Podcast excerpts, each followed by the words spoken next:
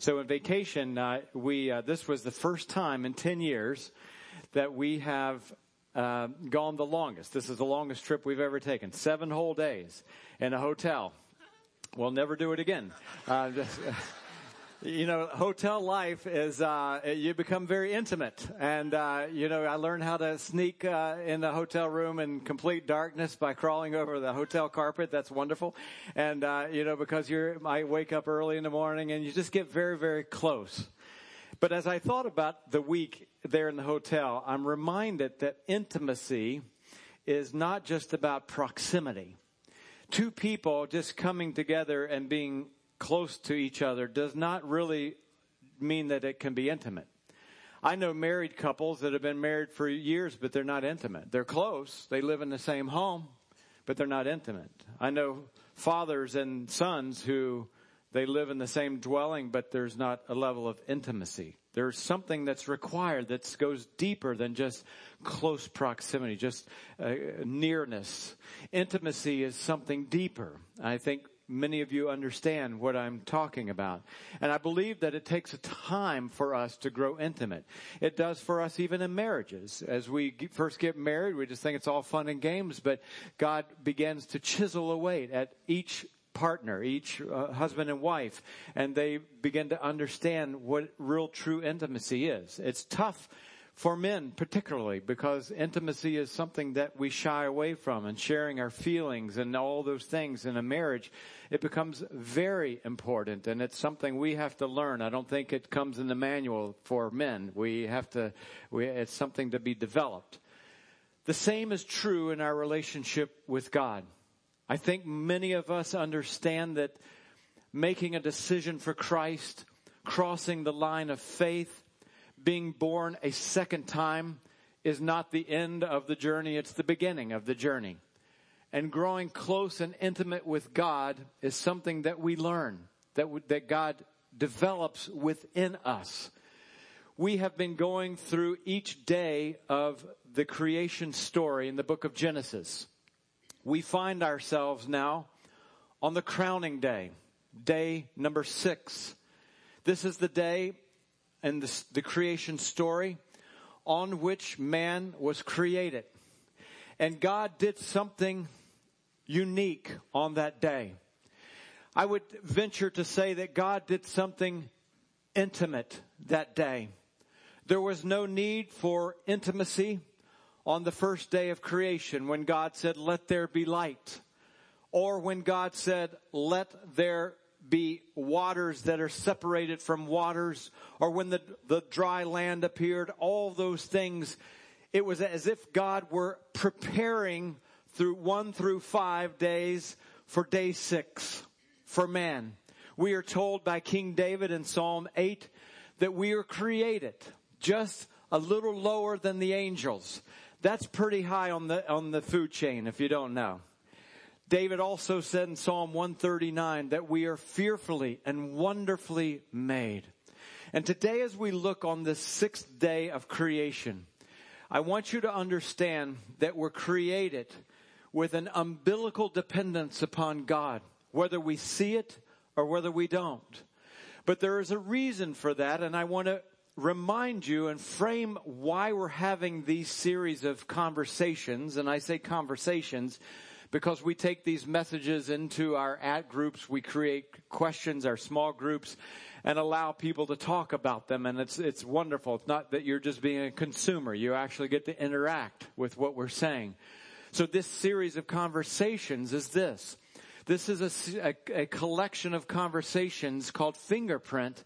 And the reason it's called Fingerprint is because we are designed to show God to the world. His fingerprints are found all over these days of creation. That's why it's very distinctive from my friends who are evolutionists. Those who believe in evolution, there are no fingerprints in their theory.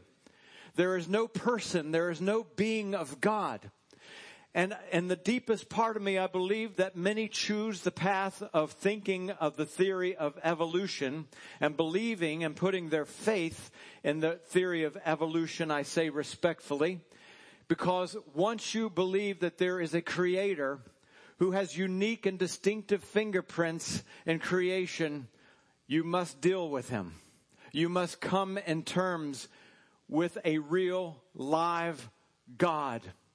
For that reason, what we have looked at is fingerprints from every day that not only existed in that day, but they they're traceable through every page of the Bible and even into our own day. For example, day one we saw that God separated light from darkness. He never stopped. It's one of the characteristics, the core attributes, the core character of God that He makes a very distinguishing line between light and darkness. He does so throughout the entire scripture and He hasn't stopped even today. He's separating light from darkness. Christ came into the world. People still love darkness more than they do light and there is a distinction that is made even on May uh, June 19th, 2013. That took me a little while to use brain cells to, to get that, to, to what today's date was. So as we find, I know I'm a moron. I already got that part. so as we find ourselves on day six, here's the thing. It's different. It's different in ways that show a fingerprint that God has on our lives that is astounding. And when I look and frame the whole book, the whole story, if God in fact made us his crowning achievement, that we're created a little lower than the angels and we're fearfully and wonderfully made. I don't know anywhere in the scriptures where that's said of, of a gecko that, oh, the gecko is fearfully and wonderfully made, or a tomato plant. It's unique to us. And because it is unique to us, we have a unique responsibility to show the fingerprint of God to this world more than any other segment or part of creation. It's important what we see on day six.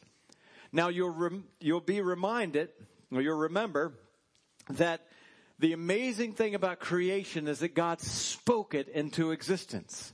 He said, let there be light, and there was light.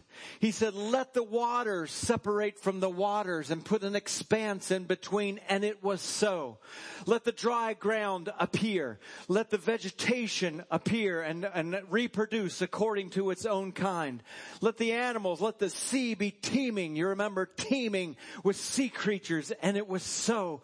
And then God gets to day six, and he could have said, let there be man and all of a sudden there be man. Look, if God can do everything that he did day one through five, you've got to realize that he could have said, let there be man and poof, Adam just was standing there. I have that level of trust in an amazing and brilliant God, but he didn't.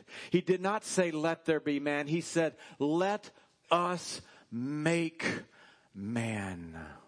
Much different. Genesis chapter one. If you're following along in your own Bible, I do encourage you to bring one. You can write notes in it and and uh, remember things as you review. If you don't have yours with you today, uh, you can read on the screen. Genesis 1, day 6, verse 24. And God said, Let the land produce living creatures according to their kinds. He's still speaking creation into existence. Livestock, creatures that move along the ground, and wild animals, each according to its kind, and it was so. Verse 25, God made the wild animals according to their kinds, the livestock according to their kinds, and all the creatures that move along the ground according to their kinds. Do you think he said it enough? According to their kinds. And God saw that it was good.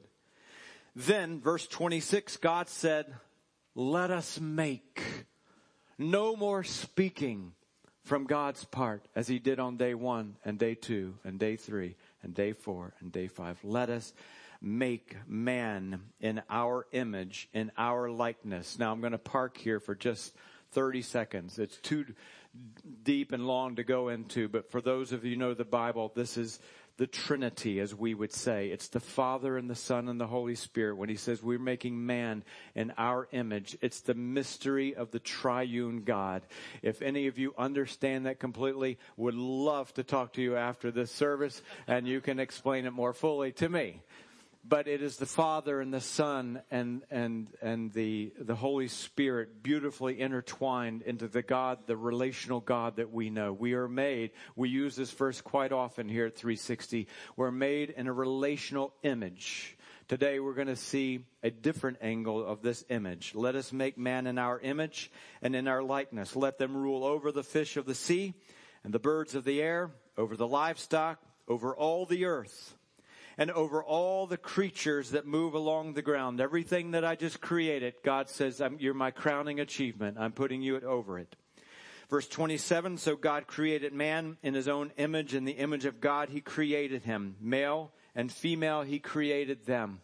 Now you remember from day one in the beginning that God created the heavens and the earth. It's important at times to go back to the original language and that original word created is the word bara in Hebrew. That means ex nihilo. He created something from nothing. I'll remind you that there's not one person in the room or on the planet for that matter that can ever ex nihilo, cannot bara anything. We cannot create something from nothing we asa. That's the Hebrew word for make. That means Edison and all the, and uh, Henry Ford and all those guys, they made something out of something.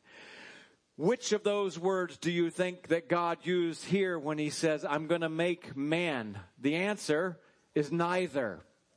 He actually uses a new word. So not only he says, look, I'm gonna, I'm gonna do something different here, but I'm using a word that's, in Hebrew it's yatsar which means I'm going to touch it and I'm to form it as we would know language that the potter, just like a potter, would take a piece of clay and put it on the, the, the wheel and begin to touch it. From the very moment that God says, I'm doing something different with man, it begins with an intimate moment that I'm not just speaking it into existence, but I'm going to touch him.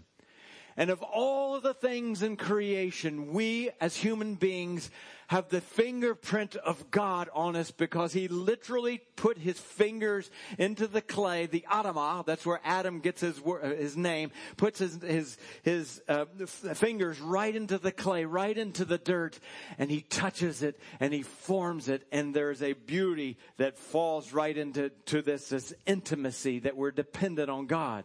I'll tell you why we're dependent on God here. The reason is this that when you take, when you think of a, a, a sculptor and they put that lump of clay on the wheel, that lump of clay will be a lump of clay 50 years from now unless somebody touches it. We cannot make change on our own unless the fingers, unless we allow the fingers and the hand of God to come and say, look, God, there are some areas of my life that need your fingerprints on. For many years and still, when I look deep within my heart and my life, I find like you do that there are areas where I'm like, oh God, don't touch that. I don't want your fingerprints there. You can touch this, but don't touch that. There's a willingness that has to happen in order for God to, to mold and make us and touch us, or else we just keep spinning.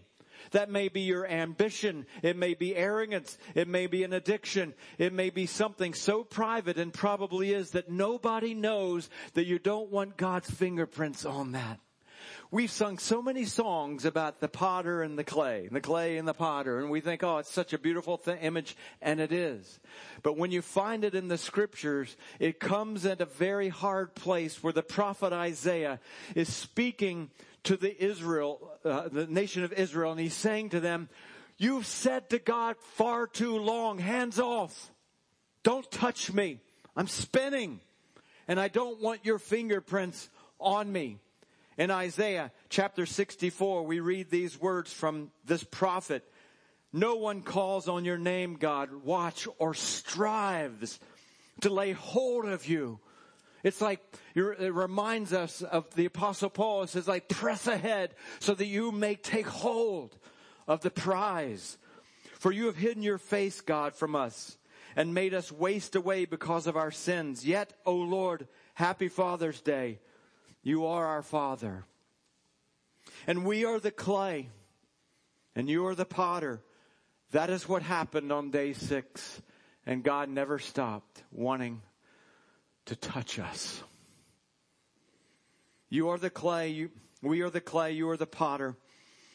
And we are all the work of your hand. Oh God, we're umbilically dependent on you. Don't be angry beyond measure, oh Lord. You can feel it in his voice. Do not remember our sins forever. Oh, look upon us, we pray, for we are all your clay, God. We are all your people. We're in desperate need. There have been too many times where I tried to change that thing I couldn't change without the touch of the potter. There are too many times I try to lay something down, something that you, you wouldn't say, well, that's not an addiction. Oh yeah, it was an addiction. Things that just were, I were umbilically tied to that God would say, I've gotta, you've gotta let me into it and try and try and try and try until you say, God, I can't do it. And he said, well, finally, finally, I can have a part. I can play my part because earlier in Isaiah 29, we're told that there's a different angle Woe to those in Isaiah 29, 16. Woe to those who go to great depths to hide their plans from the Lord. Like here's a secret part you can't touch. Who do their work in darkness and think, who sees us? Who will know us? Watch. You turn things upside down. Brilliant. Shall the potter be regarded as the clay? The thing made should say of its maker, he did not make me or the thing formed say of him who formed it, he has no understanding.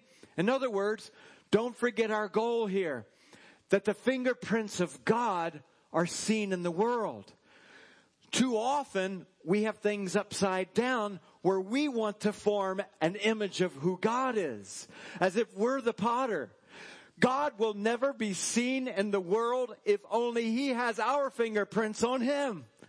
We need to have His fingerprints on us and then God, then people around us will see God like, wow, I've noticed a change in your life. Yeah, it's a fingerprint of God. How did you get over that? God, I tell you, I tried. I tried and tried and tried. All I did was spin around and around and around and around and around. And it was only till the creator of this universe reached down and I allowed him to touch my clay. Can you see the fingerprint? Well, let me show you another one. See, Jacob would say, Oh, look at this fingerprint. Ah, oh, that was painful. You see, God's fingerprint doesn't always come onto the clay like this. I'll do it delicately. Okay. Sometimes like, hey, pop! Oh! Oh! Whoa! That hurt. And then people will begin to see his image. See, it's natural that God created us according to our kind. So I have some of the characteristics of my father and, and so forth. And so, uh, in our home, uh, I, I'm the one that can't find my keys and, and my wallet. Even this morning, I'm leaving like, where's my wallet? I'm looking all over for it. And, and uh, our oldest boy, who's 10, he's the finder. And automatically, I mean, just like that, my, my wife says, Ty, dad's lost his wallet. And he's like a hound dog on him. my younger son, however, is, he's like me. And, uh, and so he has, it's according to dad and, and our younger one. And so this week I heard my wife getting on to him for losing his flip flops or something. He said, I can't help it. I got it from dad. I'm like, yeah, keep it to yourself. Uh, uh. At this church, we believe strongly that we begin with the end in mind. And the end in mind is the image of Christ. Christ said, when you've seen me, you've seen the Father. You want to look like God? You become like me. And we begin with the end in mind because the end is actually in the beginning of the book. Isn't that amazing? We can find out the image of God, the one we're growing in. Now, some of you may say, gosh, you know what, dude, I, I honestly, I, I was here for inspiration. I was here because I wanted to get a little more ounce of peace. I signed up for Christ because I had a lot of junk and I wanted that to be cleared. All good stuff. But please don't stop there. If you say in your mind, I'm not really sure I really care what the image of God is. I'm not sure that why I'm growing into that. If you've been in the Christian arena for any amount of time, shame on you if I were to be honest with you. Because this is our goal. If you're just new to, to, to, to Christ and you're just walking with Him, that's all right because you're going to understand that this is our goal to grow into the image of Christ. If I just say, hey, I don't care, I'm, I'm okay, I'm saved, I'm, I'm in heaven, and I really don't care to grow, like, oh, God would say, oh, no, no, no, no, no. I want not for your benefit, but for mine. I want to be seen in the world. And it will never happen if you stay in your image because you're in the image of your earthly father. You're in the image of the genes you inherited, which includes Adam if you want to trace it all the way back. We've got to change that because something happened in the garden that day when Adam fell and we inherited all that and we're infected by all that. And that's why God said, no, no, you gotta, you gotta change because you're just gonna, you're gonna keep looking like each other. So today on Father's Day, I got this card from my son my youngest one, of course, and he said, um, thanks dad. I'm thinking, because my older son said, thanks dad for all you do. Thanks dad for all of this, that, and the other, whatever. Thanks dad for giving me your awesome good looks. and I was thinking, I'm feeling pretty good about that. Until I turned the page and I saw the picture of myself.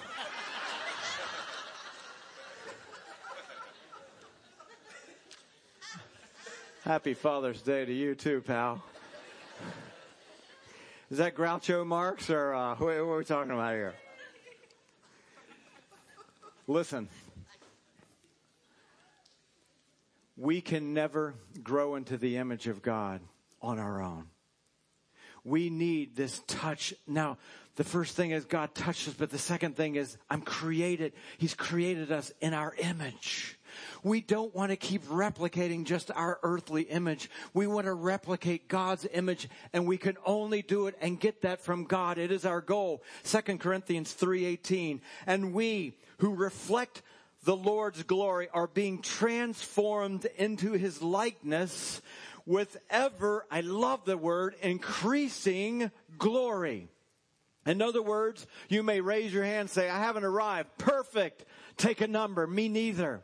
We're increasing. We're growing. The, the, the theological world is sanctified. We're being progressively sanctified. We're growing and formed and being chiseled and getting more fingerprints by the time that if we're growing and allowing God, we got God's fingerprints all over us. And we look like God, which comes from the Lord, by the way, which is the Spirit. Now, put on your thinking cap because this gets cool but a little bit heavy, but I'll try to keep it simple. In the first chapter of Genesis, we're introduced to Elohim.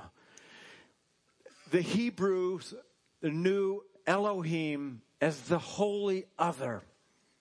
In other words, we had our environment, Elohim had his environment.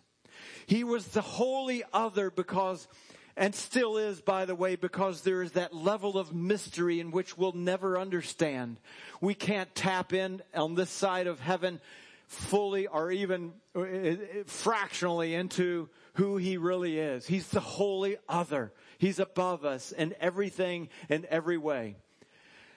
Everything in chapter one is that in the beginning, God, Elohim created. And Elohim said every time, now we get to the second chapter of Genesis, and he introduces to himself, as he does through scripture, a new name. This is the first name, first time we see this name. It appears in scripture 6,823 times. You can actually view it in English because in chapter one, we're seeing in the beginning, God created in English. God created. But in chapter 2, we see a different name. You'll see it in Genesis 2 and verse 7. In Genesis 2 verse 7, the Lord God. Now, isn't that easy just to, to read over? it is so significant. The Lord God formed the man because in Genesis 2, God begins to tell the story again, but he does it in such a personalized way. He doesn't just repeat one days one through six. He says, I'm telling you, I, I, I, created this, the Lord God created this planet, but there was no man to work it. He automatically says, but there's no man to work it because man was the centerpiece in chapter two. And so, um, the Lord God formed the man from the dust of the ground, breathed into his nostrils the breath of life, and the man became a living being. That name in Hebrew, the word Lord in English is the word Yahweh. So what we're seeing here is Yahweh Elohim. Okay, you're thinking, all right, what's the difference? Okay, here's the difference. In your workplace, if you say something along the lines of, you know, I've had a kind of a spiritual turnaround in my life and God has done something. Most people will be okay with that until you mention the name of Jesus. Then things change an athlete can get on TV and say, I've given glory to God. That's cool. I'm glad. But the minute he says, and I've given my life like Tim Tebow to Jesus Christ, he will be the brunt of jokes on late night TV. This is the personalized name. This Yahweh is the God who came close and intimate. In, in the, the fancy word, are you ready? Is tetragrammaton. Now I know you're impressed because that may be the first six syllable word you've ever heard me say. Is that six syllables? Five. Thank you. That's what I'm talking about. On top of that, if I'm being real honest, I practice. I'm like, tetragrammaton, tetragrammaton, At any rate, I'm like, it, it took a little while to say it. It literally means tetra, four, grammaton, letters. I'll tell you why. The word Yahweh was so sacred to the Hebrews that they would not even say it or write it in its full form. They only wrote the letters and translated into English Y, H, W, or V. They were interchangeable H. And when we see this word, now frame it, we're growing into the image of Yahweh. On, in Hebrew, in caves and on walls, what we're seeing here is that God was so intimately involved because the word Yahweh, those letters are the same Hebrew letters that's when Adam became, it says he became a living being. They're the same letters because this is the name of that when Moses faced God, he said, Hey, who do, who do I tell Pharaoh sent me? He said, Yahweh, I am that I am. I exist. And that whole existence on caves and on walls, we would see the etching of these four letters in Hebrews, and they were they were written vertically because they sh- were in the shape of a man. Now, would I stand on that and say that's exactly what I don't I don't know. I just dig it. it you know, that may have not been God's intention, but when you see that, it's a reminder of this intimate connection between Yahweh and that because he was a living being and the man who became a living being. You may not be convinced yet. I can see it in your eyes. There is an amazing picture that is drawn by these Hebrew letters. I'll remind you because we foreshadowed it in day one. See, in our, in our language, we have letters that spell words. In languages like this, Chinese, Asian languages, they're often pictures. And these four letters make a picture. If you want to know what the image of God that you're growing into. I mean, if our, if you buy into the fact like, man, our job here on earth is to grow into the image of God and do what He's told us to do so that we can present God to the world, then you would naturally ask, then what is the image of God? What is that like? Well, we already know it's relational. But there's something deeper in that because these four letters spell out in pictures, behold the hand, behold the nail. From the very beginning, behold the hand, the, the work, the right hand of God is also connected deeply with the tent peg, the, the nail. I'll remind you that the scriptures profoundly allow us to know, alert us to the fact that Jesus Christ was slain before the foundation of the world, before day six. That this Yahweh already understood that intimately connected with God, with man, meant that he would have to come and die. He would have to come and shed his life for us. For that reason, it is no surprise in Ephesians chapter 5, verse 1, be imitators of God, therefore. In other words, grow into his image. Okay, what's that like as dearly loved children? Live a life of love. That's the relational part. And just as Christ loved us and died, he gave himself up for us as a fragrant offering and sacrifice to God. It's not even enough. Watch this. When Christ was crucified, you know they nailed a sign above him.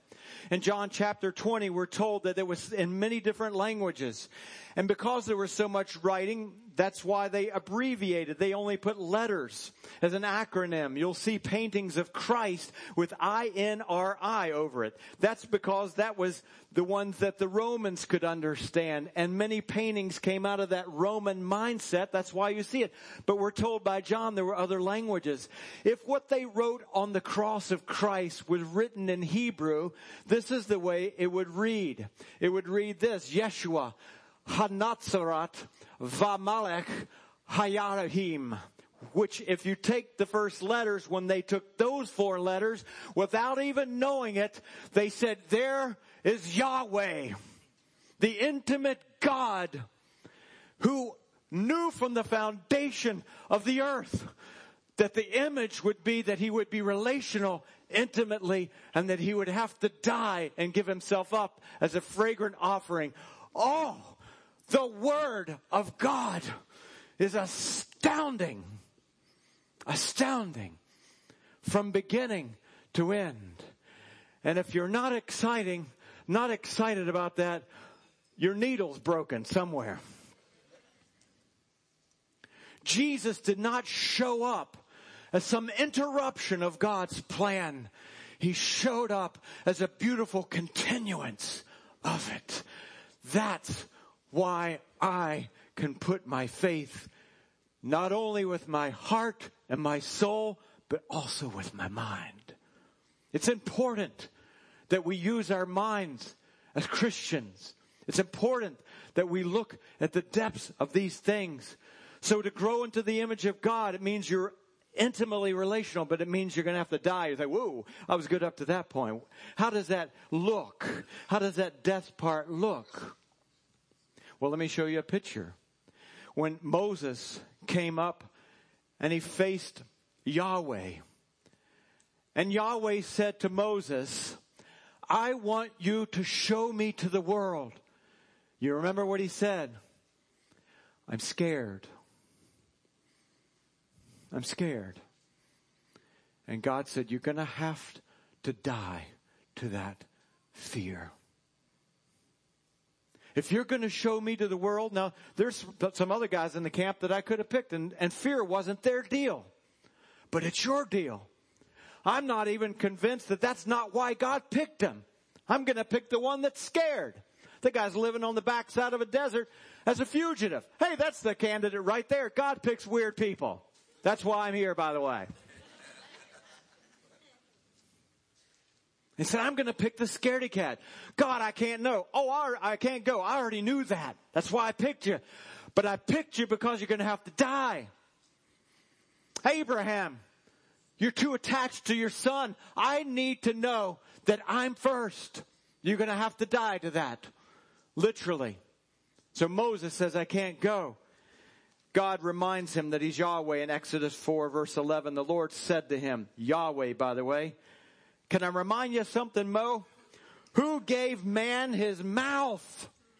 Genesis chapter 1, day number 6. Who makes him deaf or mute? Who gives him sight or makes him blind? Is it not I, Yahweh? Now go and I will help you. You say, I can't grow into the image of God. Perfect. You can't. We're umbilically dependent on God to grow into his image. We just have to let him touch us. And we have to be willing to die to those things. Isn't it amazing how much we'll put our trust in someone or something else other than Yahweh? Do you remember what Moses said after this stirring speech from God? I mean, I'm the guy that made your mouth. That's pretty in- inspirational. I'm the guy that gives you sight. I'll go with you. I am Yahweh. I mean, everybody would be inspired. I guess God wasn't good enough of a preacher that day. Because Moses said, I'd rather put my trust, thanks for the speech, but I'd rather put my trust in my brother. His name is Aaron. And God said, Really? Another human being you're going to trust. There are times that I have trusted someone close to me more than I trusted God. How about you? But God reminds us. He says, "Okay, here's God's response to that." Exodus 4:13. Okay, that's fine. Go get your brother. You shall speak to him, Aaron, and you'll dictate to him. You'll put words in his mouth. And by the way, I'll help both of you. You're trusting in Aaron? I'll help both of you. Because I am Yahweh and I'm still in charge of all of these things. Today I stepped on the scale and I hit a goal, a 25 pound loss goal. Yeah, thank you. I, I've been working on it 18 years. I'm feeling pretty good about it. I lose about a pound point five a year. I think it's important for leaders to be transparent and honest because that's the environment that we're trying to nurture here. So I'm about to be real transparent with you. I'm 54 years old. I could tell you that I lost weight because of health and I want to feel better. That's part of the package, of course. And that I have younger kids and a beautiful wife and I don't want to have a heart attack at 55. That's part of it. But if I were being really transparent, which I, am going to be, would, it was something else. In January, I felt this deep sense of conviction from God. There is, there is a sin here, and it is a sin of gluttony. Now, I'm going to speak for myself. You translate it to your own life, whatever that may be, but I'm, I'm not prescribing this, I'm saying it's for me. There's a sin of gluttony here. Steve. And you've used food as a source and not a resource. Big difference. It's a source for you when you're down. It's a source for you to have fun. Instead of being a resource for nourishment and energy and, and health. And when I'm down, some lady came to me and she said, I'm so glad you're honest today. I've had an addiction to chocolate. When I say pe- that, people laugh, but I wake up every morning and I gotta have it. And she said, I've broken it. But I, I had to come to terms with this, this fact that like I, I am depending on this when I've had a rough day, man, I'm going to eat something. Or, you know, we go on vacation. Well, it's time to, can I have fun without having that as my source? And and so this goes deeper into the caverns of our life where it's one of those things where you say, God, back off. It's just food. It is a challenge for many of us, even as believers of Christ. These are the hidden things. We'd rather much talk about the sin of homosexuality or adultery. But when it comes to these things, we like, at least for me, you speak for yourself, like, whoo, it's just gluttony. It's not that big of a deal. And God said, I'll tell you why it is a deal. Steve, you're a leader and you stand in front of other people and not because of your weight, but because of your umbilical attachment to it, it's going to be a blockade for others to see Christ. Will you die to it? And I said, Yes, God, I will. I will. I will. And I hope that you'll see the fingerprint of God, not in the weight loss, but in the death of something that I held strongly to. I have friends that I call they're, they're kick your booty type friends. so we were at lunch about four or five weeks ago, and they said, I'll tell you what, Steve, you mean that? Mm hmm. I sheepishly, mm hmm. Because I you, you never remember what's coming with this gang. Uh, kind I do. well, I'll tell you what. If you're serious about it, we're asking you to do something. We're asking you to consider something. Because here's what we do as human creatures. We say, I'm going to die to something, but it's only kind of. Nothing kind of dies. Have you ever noticed that? It's either dead or it's not dead. And we say, you know, I'm going to go so far, but then I'm going to yearn for it. I'm going to decide that this is where God wants me, but my whole life I'm thinking, I wish I was over there. God can't be seen in the semi-dead. God can't be seen if I'm just yearning for not being over there because I, I died to it, I'm here. God can't be seen if I say, you know what? I'm going to give up something, but I'm going to give, I'm going to start tithing, but all I can think about is the money I'm losing and all that. God can't be seen in that. The Israelites said, hey, you know what? I'm, we're, we're going out of Egypt. But then when things got tough, what did they do? They're like, well, I wish we were back there making leeks and onions and all the great things. You're like, you're morons. How about the bricks you made along with the leeks? And God said, that's why I put the dead, the, the, the Red Sea right against the back of your pants because I know who you are and I know that you wouldn't have died completely and you wanted to go back. So we buried it and that's the beautiful picture of baptism. You're dead. You're buried with Christ under that water and you're raised to new life. So my friend said, are you serious about this? I said, yeah. He said, why don't you try this? All the, all the clothes you've grown out of, you know that your previous size, why don't you put them in a bag and donate them? Like, why don't you stick it up your left nostril? No, just kidding.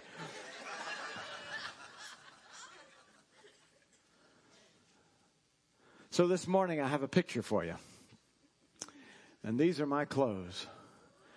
And I mean business. you see, because God, here's one of the, here's one of the things. I'm holding on to this just in case. No, I'm kidding. Okay. God said, man, if you're serious about it, and you're serious about growing my image, here's what you're gonna have to do, dude. You're gonna have to bag it and you're to have to bury it. And look forward so that Christ can be seen because the death of what you've done is in you. I'll remind you that the New Testament reminds us in 2 Corinthians 4 verse 10, we always carry around in our body the death of Yeshua, Jesus, so that the life of Jesus may be revealed. You want God to be seen in your life? You might have to allow God to touch places you don't want Him to touch. You might have to allow some death to take place. You will have to. That may be arrogance for you. It may be stubbornness. It may be ambition in your business. It may be living with someone you're not married to. It may be lust. With nearly 70% of Christian men umbilically attached to pornography, it may be a good place to start. Not because of the pornography, but the umbilical attachment that people can't see God past. Finally, as we close, we cannot close today without recognizing that God did something extraordinarily intimate. Something that he didn't do with vegetation or teeming sea creatures or livestock or wild animals. He reserved it for us. He breathed into the nostrils of man. Can you picture how intimate that is for him to put his mouth up to the nostrils of a man. Charlie, come up. I'm going to show you. No, I'm just kidding. I'm good. I'm all right.